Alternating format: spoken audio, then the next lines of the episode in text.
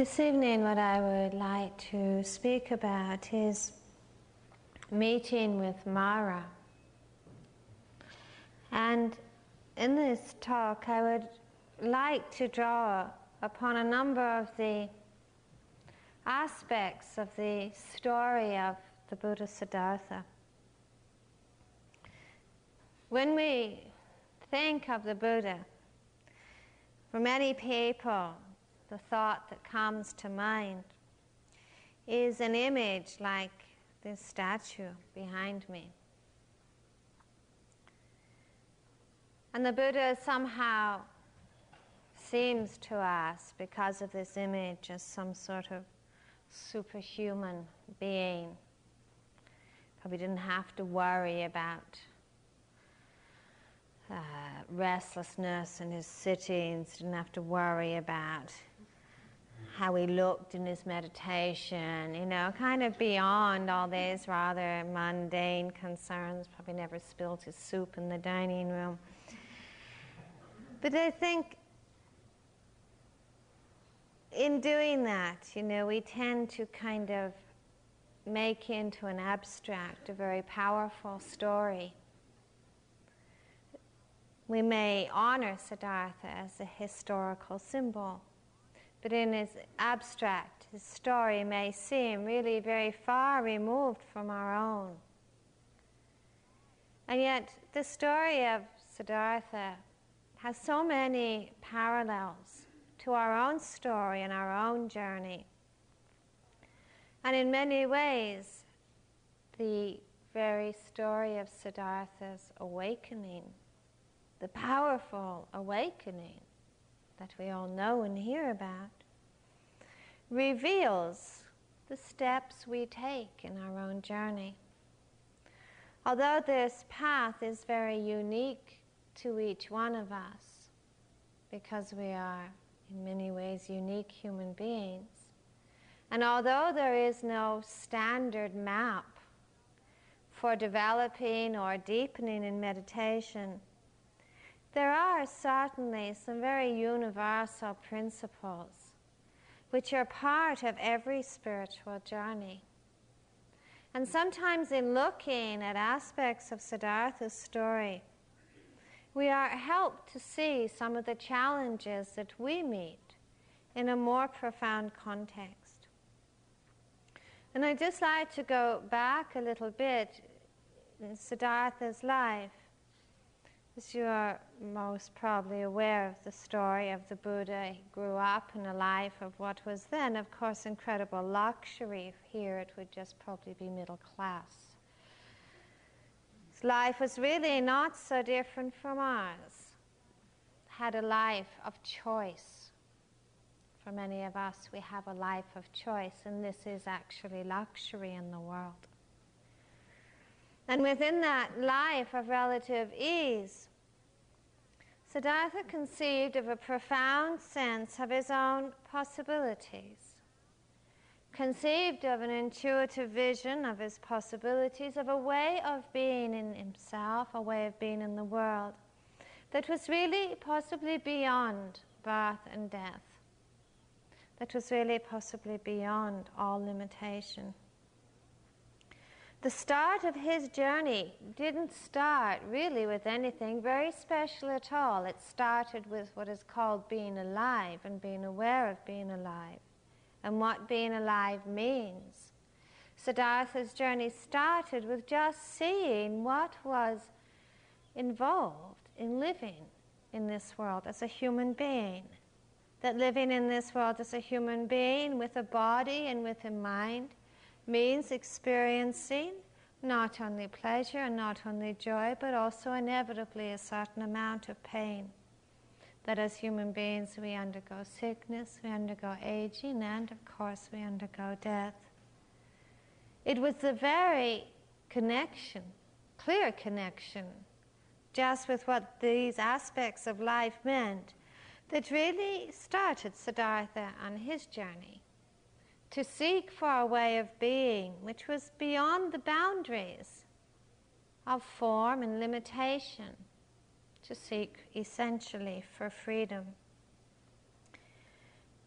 As in Siddhartha's story, in our own stories, our own lives, we probably have all experienced moments in our lives which have actually inspired us to begin on this journey ourselves, that have inspired us to take the first steps to understanding the nature of pain and its cause and its end.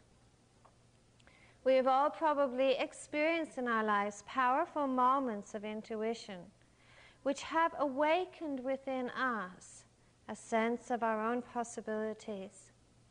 These moments of awakening, which are often very profound, are also totally unpredictable.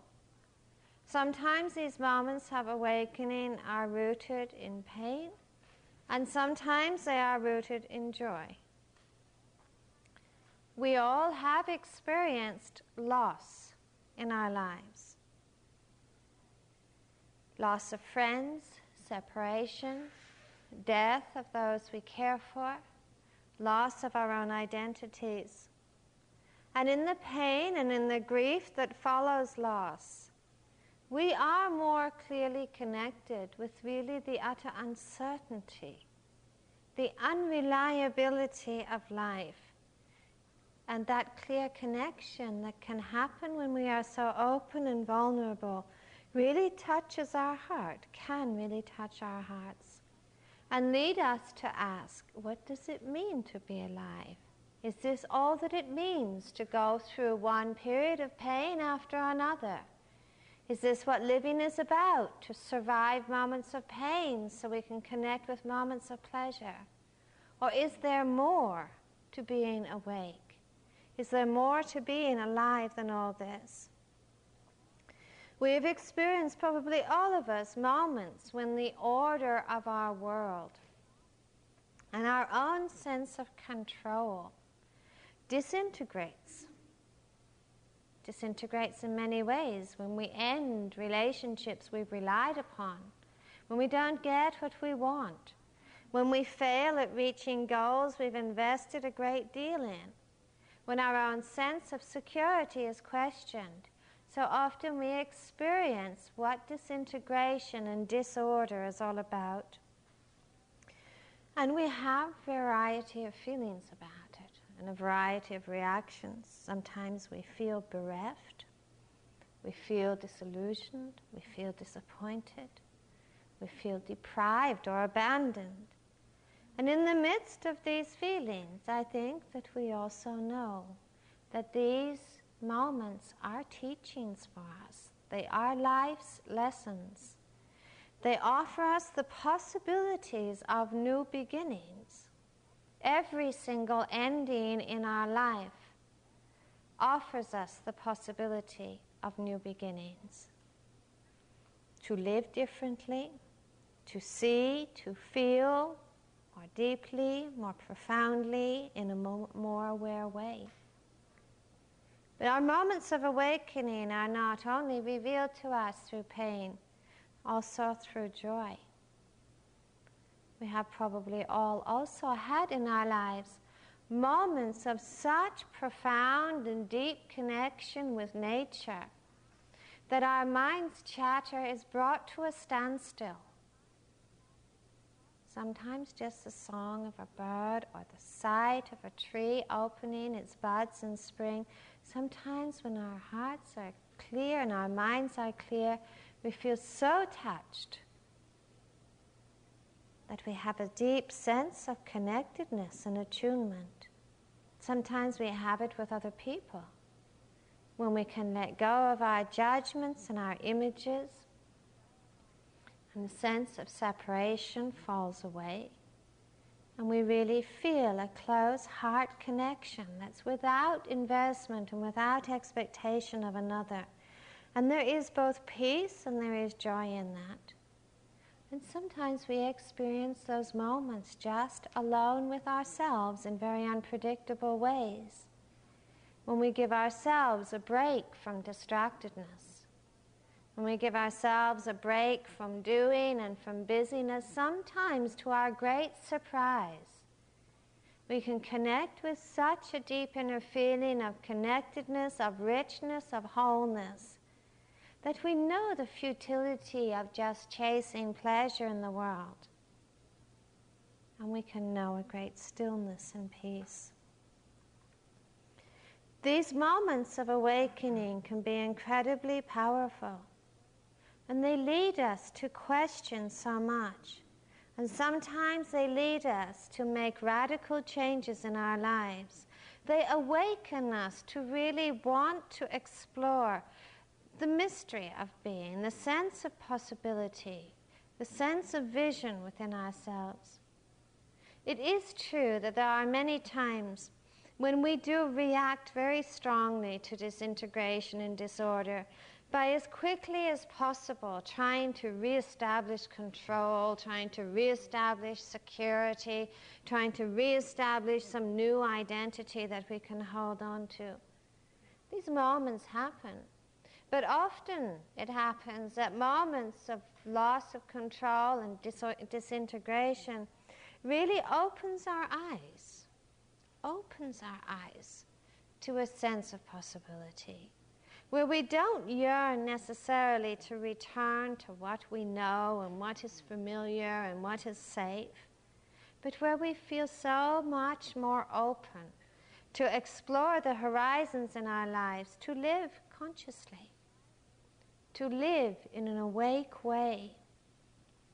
And in that opening, in that willingness to explore, in that willingness to begin anew, there is often a letting go of habit, a letting go of demands of how I must be, how the world must be, how other people must be. This is a major renunciation. And it is so similar, I mean, in a different form, to the renunciation of Siddhartha of letting go what is known and familiar and opening ourselves to not knowing. It happens when you come on a retreat, whether you think in those terms or not. There's no way you can control what happens here. No way you can make this situation conform to your desires and demands. There is an entering into, even if we're dragged into it, not knowing a willingness to be in that. And it is a major renunciation. This is unfamiliar territory, and there are no guarantees. We wouldn't guarantee that you're going to leave this retreat happy and peaceful and blissful. I hope so. There are no guarantees, and we can offer no promises. This is your journey, this is your path making that transition into what we do not know, into what is unfamiliar to us, is really difficult. It's not easy. And in the beginning, and often very far from the beginning, we encounter doubts, we encounter fears, we encounter problems. And there are many times when we just get diverted and sidetracked by our own conditioning, by our own desires, and by our own aversions. In the story of Siddhartha, it says that, well, it's record, the story is that he basically spent six years struggling. He spent, you know, you wouldn't be here a few days, this is nothing. he spent six years struggling, living as an ascetic, believing that was the way, that was the truth. Spent those years starving himself, abusing himself, punishing himself, till he could hardly sit up, never mind meditate. I don't know what he was doing, but he was suffering. Be sure he was suffering, believing.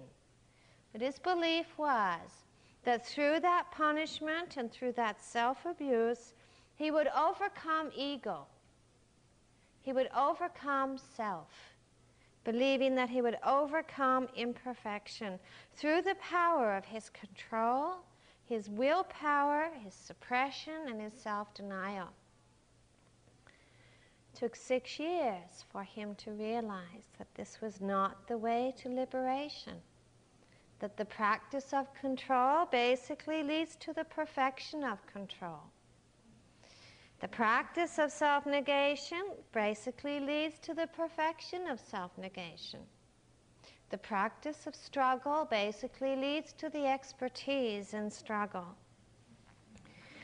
In many ways, I feel we can be rather grateful to Siddhartha for having spent that time because it relieves us of the need to follow the same path. Hopefully. But it is a hard lesson for us to learn. The very rules and the very ethics of our culture tell us over and over again that the way to get ahead is to struggle, to be ambitious, to overcome, to transcend, we are told over and over again that our willpower and our control brings the results that we want in our lives, and no one else is going to do it for us. You've got to do it for yourself, and you've got to strive hard if you're going to get anywhere at all. Those rules don't apply here. Not only do they not apply, they don't work here. And the biggest, one of the biggest renunciations we make in this path is our renunciation of control, of manipulation, of forcing, and of striving.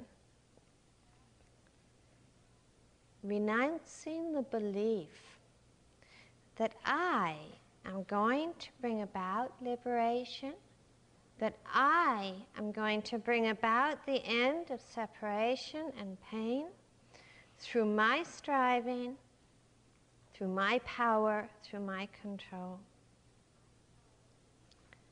It's a big renunciation.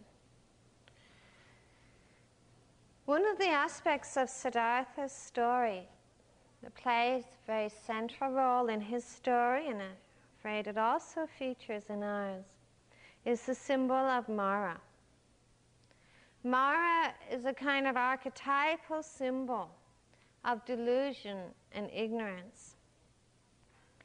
Mara is the symbol of that which distracts us, that leads us to doubt the authenticity of our own quest, of our own selves. Mara is a symbol of the powerful forces of our minds and of our conditioning that undermine us that lead to conflict, to pain, and to division. And I'd like to read you the account of Siddhartha's encounter with Mara. In the Buddhist story, it says that Mara shadowed Siddhartha throughout his journey in a number of different disguises and in wearing a variety of different faces. And that on the eve of his awakening, Mara gathered together all his forces for a last stand battle with Siddhartha. And I'd like to use Joseph's, Joseph Campbell's description of this battle because he's so colorful. It is also true that every spiritual story, or the story of every great spiritual journey, including your own, features this story in one form or another. It is said that the Bodhisattva placed himself with a firm resolve beneath the Bodhi tree and was straightway approached by Mara. The dangerous god appeared, mounted on an elephant and carrying weapons in his thousand hands. He was surrounded by his army, which extended twelve leagues before him, twelve to the right, twelve to the left, and in the rear as far as the confines of the world. It was nine leagues high. The protecting deities of the universe took flight. But the future Buddha remained unmoved beneath the tree, and Mara assailed him. And the story goes on to describe the ways in which Siddhartha was attacked, and the forces within Siddhartha that Mara attempted to evoke. First was fear. Siddhartha was attacked by pain and by darkness. But the missiles were transformed into celestial flowers and ointment by the power of Siddhartha's wisdom and compassion. Then loneliness, craving, yearning, and lust were presented and called forth. But Siddhartha was undisturbed. Then Mara finally challenged Siddhartha's right to be sitting beneath the Bodhi tree, attempted to evoke self doubt. He asked Siddhartha, What gives you the authority to, to call yourself a seeker? What gives you the right to be sitting to beneath this tree? And whatever gives you the right to believe that there is such a thing as enlightenment and that you are qualified to understand it. Siddhartha's response was to touch the earth before him with his fingertips, and thus bid the goddess earth to bear witness to his right to be sitting where he was. And she did with a hundred, a thousand, a hundred thousand roars, so that the elephant of Mara fell to its knees. The, the army was immediately dispersed, and the gods of all the world scattered garlands. In our journeys, our own journeys, we meet Mara again and again. Not the mythical Mara with all its armies and weapons, although it probably feels that way sometimes. But we encounter within ourselves powerful forces inwardly that lead us into valleys, into shadows, into darkness. We experience boredom and we doubt the worth of what we're doing. We experience uncertainty and doubt and ask whether it is really possible to be awake or whether this is not all some fancy spiritual idea of somebody's. We ask ourselves whether it's possible for us to understand anything really very deep. We meet ill will and judgment and negativity inwardly and outwardly. And when we meet that within ourselves, sometimes we doubt our own worth and value and question whether it's possible for us to really ever experience loving kindness or compassion. We meet anger and we meet rage that exiles us from oneness and connectedness. We meet sloth and so it seems that when we're not floating around in sloth, we're lost in pride, congratulating ourselves about how wonderful we are to have overcome sloth. and sometimes it seems that the hosts of Mara are uncountable we call them by different names. We call them hindrances, problems, obstacles, imperfections, difficulties. In fact, a whole range, a whole vocabulary has been invented by meditators to describe who Mara is. And sometimes it seems we know Mara more by its presence than by its absence. And it can seem that it's so endless you know, we work with anger, feel we finally got somewhere, and up pops pride. We work with pride, we feel we finally get somewhere, and up pops greed. You know, and when greed seems to disappear, it seems to re- be replaced by something else. And it seems to end this, and sometimes it seems we reassure ourselves and we say, oh, it's just a question of time. It's just a question of time. A few more retreats, a few more years, a few more sittings, a few more teaching. It's a question of time. And eventually we'll get to the bottom of this host of Mara. Time has nothing to do with it. Time has absolutely nothing to do with transformation. It's helpful to let go of that notion. Sometimes it seems that we deepen in meditation and some of our more surface difficulties do pass away. You sit, you don't have such a problem with agitation, with dullness. But it sometimes it seems that as soon as they surface away, what we start doing is we start encountering much more powerful forces of conditioning. We meet fear. A number of people have spoken about fear today. It becomes something you become a little intimate with in meditation. There's the fear of losing ourselves, the fear of not having anything to hold on to, the fear of being extinguished as an individual, It's a very powerful fear. You sit and you will see the jigsaw puzzle of your individuality begin to break up. The glue melts. As it begins to break up, you will see that it's sometimes accompanied by powerful grasping, looking for something to hold on to, looking for something to give security, something to give identity, something for reassurance, anything for an antidote to emptiness. And you meet very powerful forces in this journey of doubt, questioning the authenticity of your own wisdom, mistrusting your own quest and your own capacity to bring it to fruition. Sometimes you just don't know what's going on in a retreat. Sometimes you just can hardly recognize yourself.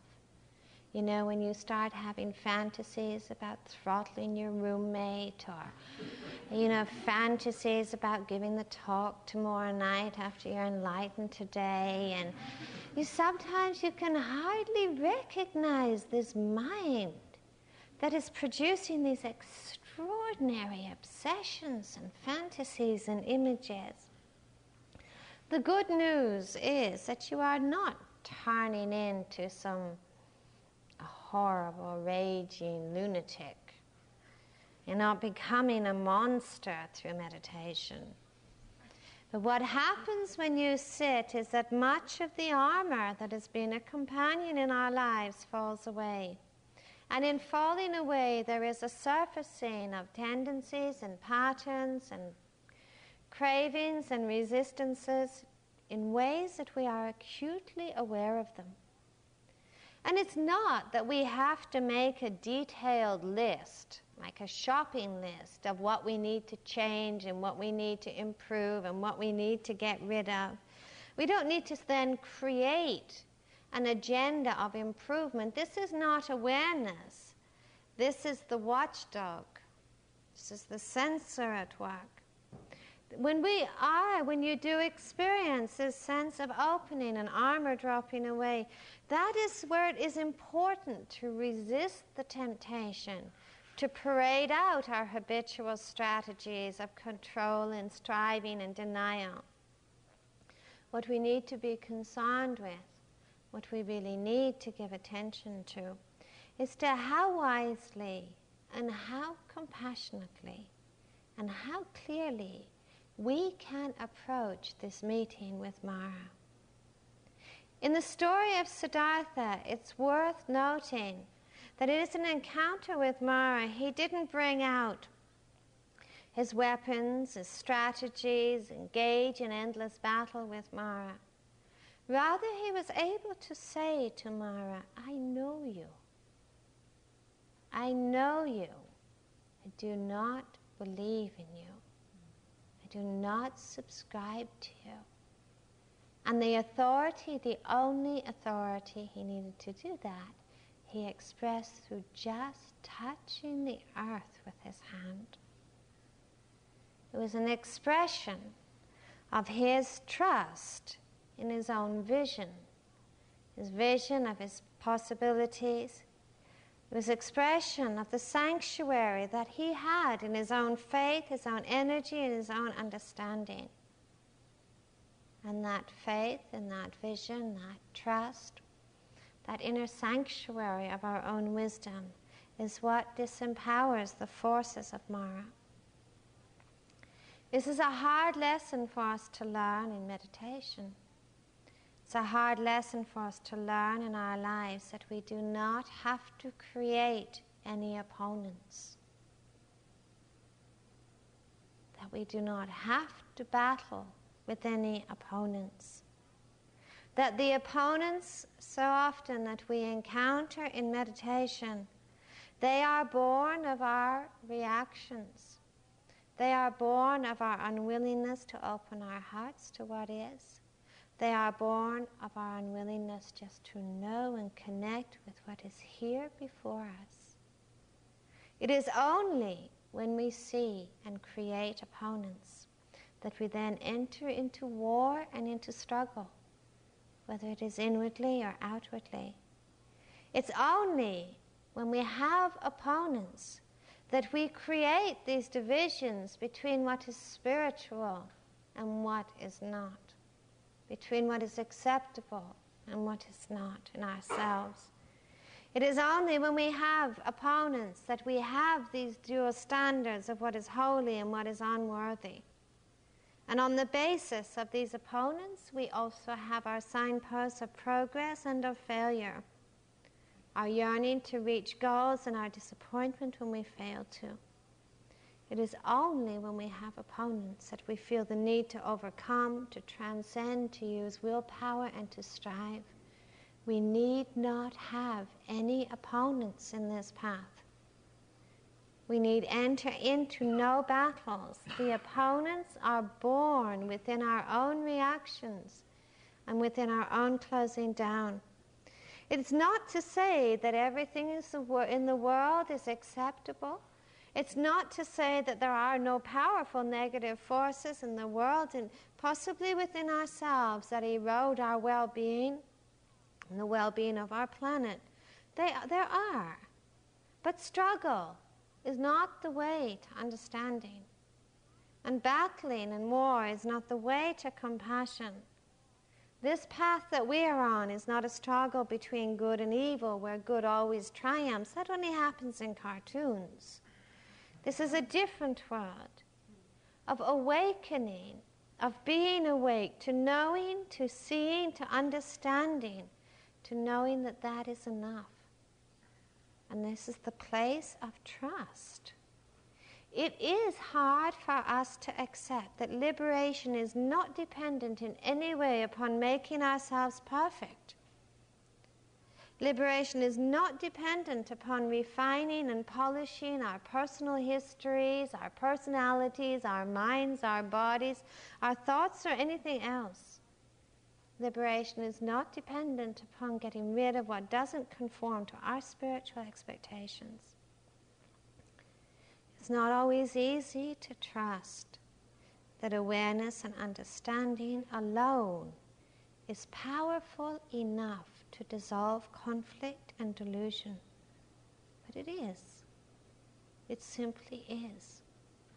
But we are so accustomed to endless doing, to using willpower and thinking that willpower and effort alone will produce the changes that we want and desire.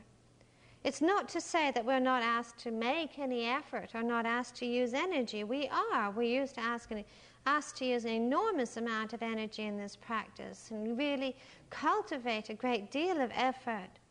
But it's the effort to see and the effort to understand, the energy to be awake with what is here right with us. It takes an immense energy. And that energy comes from faith, it comes from trust. It comes from a vision of our own possibilities. Otherwise, you would have packed your bags on the first day. We need to learn how to rest at ease in this moment. We need to learn the path of non resistance, of non judgment, of non struggle. The path of learning how to extend calmness and openness awareness just to what arises, to be able to unconditionally say, I welcome you. You are welcome. To be able to say that within the field of our own experience. This is the path of traveling lightly. This is the path of not having any opponents. In so many ways, every time we sit and every time we walk, we sit and we walk beneath our own particular Bodhi tree. That moment is precious. Every moment brings, offers us the opportunity to bring our capacities for being awake, for being clear. Every moment offers us the opportunity to bring our power of trust and vision to it. It's all that we need. We may, doesn't matter if we don't or do have a long history of spiritual experience and a bulging portfolio of spiritual credentials. Sometimes this just gets in the way. All that we actually need is awareness. All that we actually need is being, is to be awake. We have met and do meet Mara amidst our doubts and fears, which are sometimes very strong. We meet Mara amidst our beliefs in limitation that tells us that I can't or I am. What happens when we don't turn away from those thoughts or feelings and we don't subscribe to them? They have very little power. That non resistance and that openness brings great calmness. It brings great happiness. It brings great stillness and joy. In Siddhartha's story, after his six years of basically beating himself up beneath in a variety of different places, he realized he was really no closer to liberation than the day that he began. And his whole approach underwent a radical transformation. Siddhartha reflected upon a time he'd experienced when he was a boy sitting in his father's field and watching the farmers plant and plow the fields. And he remembered how extraordinarily happy he had been at that moment. That nothing special was happening, there was nothing particularly intriguing going on, but he remembered experiencing a depth of peace and contentment. And he also remembered how much he had feared that contentment, equating it with pleasure. But as he reflected, he really realized that that happiness had nothing to do with gratification, it had nothing to do with grasping. It was the happiness of seclusion. It was the happiness of being alone and yet not alone, alone and yet also connected. It was the happiness of not wanting and not resisting, of being gladly present, of just being gladly and willingly present. And he realized the significance of that happiness. Not the happiness of having arrived somewhere or the pleasure of getting, but the happiness of being awake. This is so much the key to our own awakening and to our own understanding a quality of contentment, a willingness to be present, a lightness and an openness of heart that is present when we are unconditionally welcoming what is. That that happiness of heart brings us great intimacy with this moment. See how much stillness there is when we are not either looking for something or turning away from something. See how much stillness there is when we're not busy trying to get rid of something or trying to get something else. Feel how much openness there is when we don't feel compelled to either judge or get lost in our beliefs and our need to alter and modify. That kind of happiness, it's not the happiness of pleasure, of getting, it's the happiness of being awake. And that happiness brings great calmness. And our eyes are opened. There's a certain innocence in our seeing. And in that happiness and that trust, letting go is something that happens just very organically, without any forcing and without any rejection. Letting go is an organic expression of trust in oneself, of trust in one's own possibilities. And in that happiness, we understand what it means really to be awake.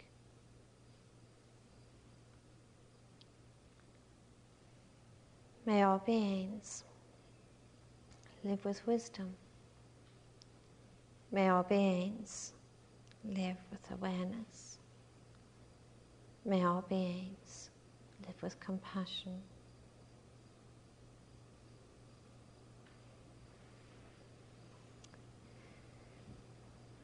We just have two minutes together quietly, please.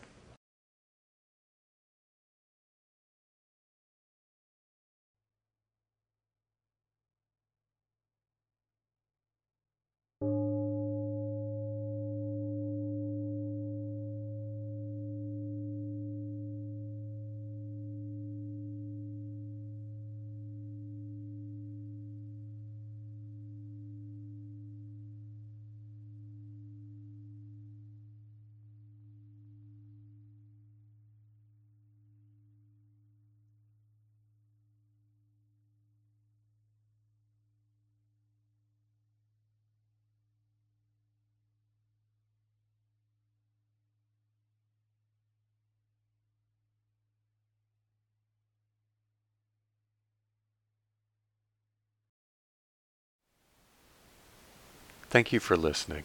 To learn how you can support the teachers and Dharma Seed, please visit dharmaseed.org slash donate.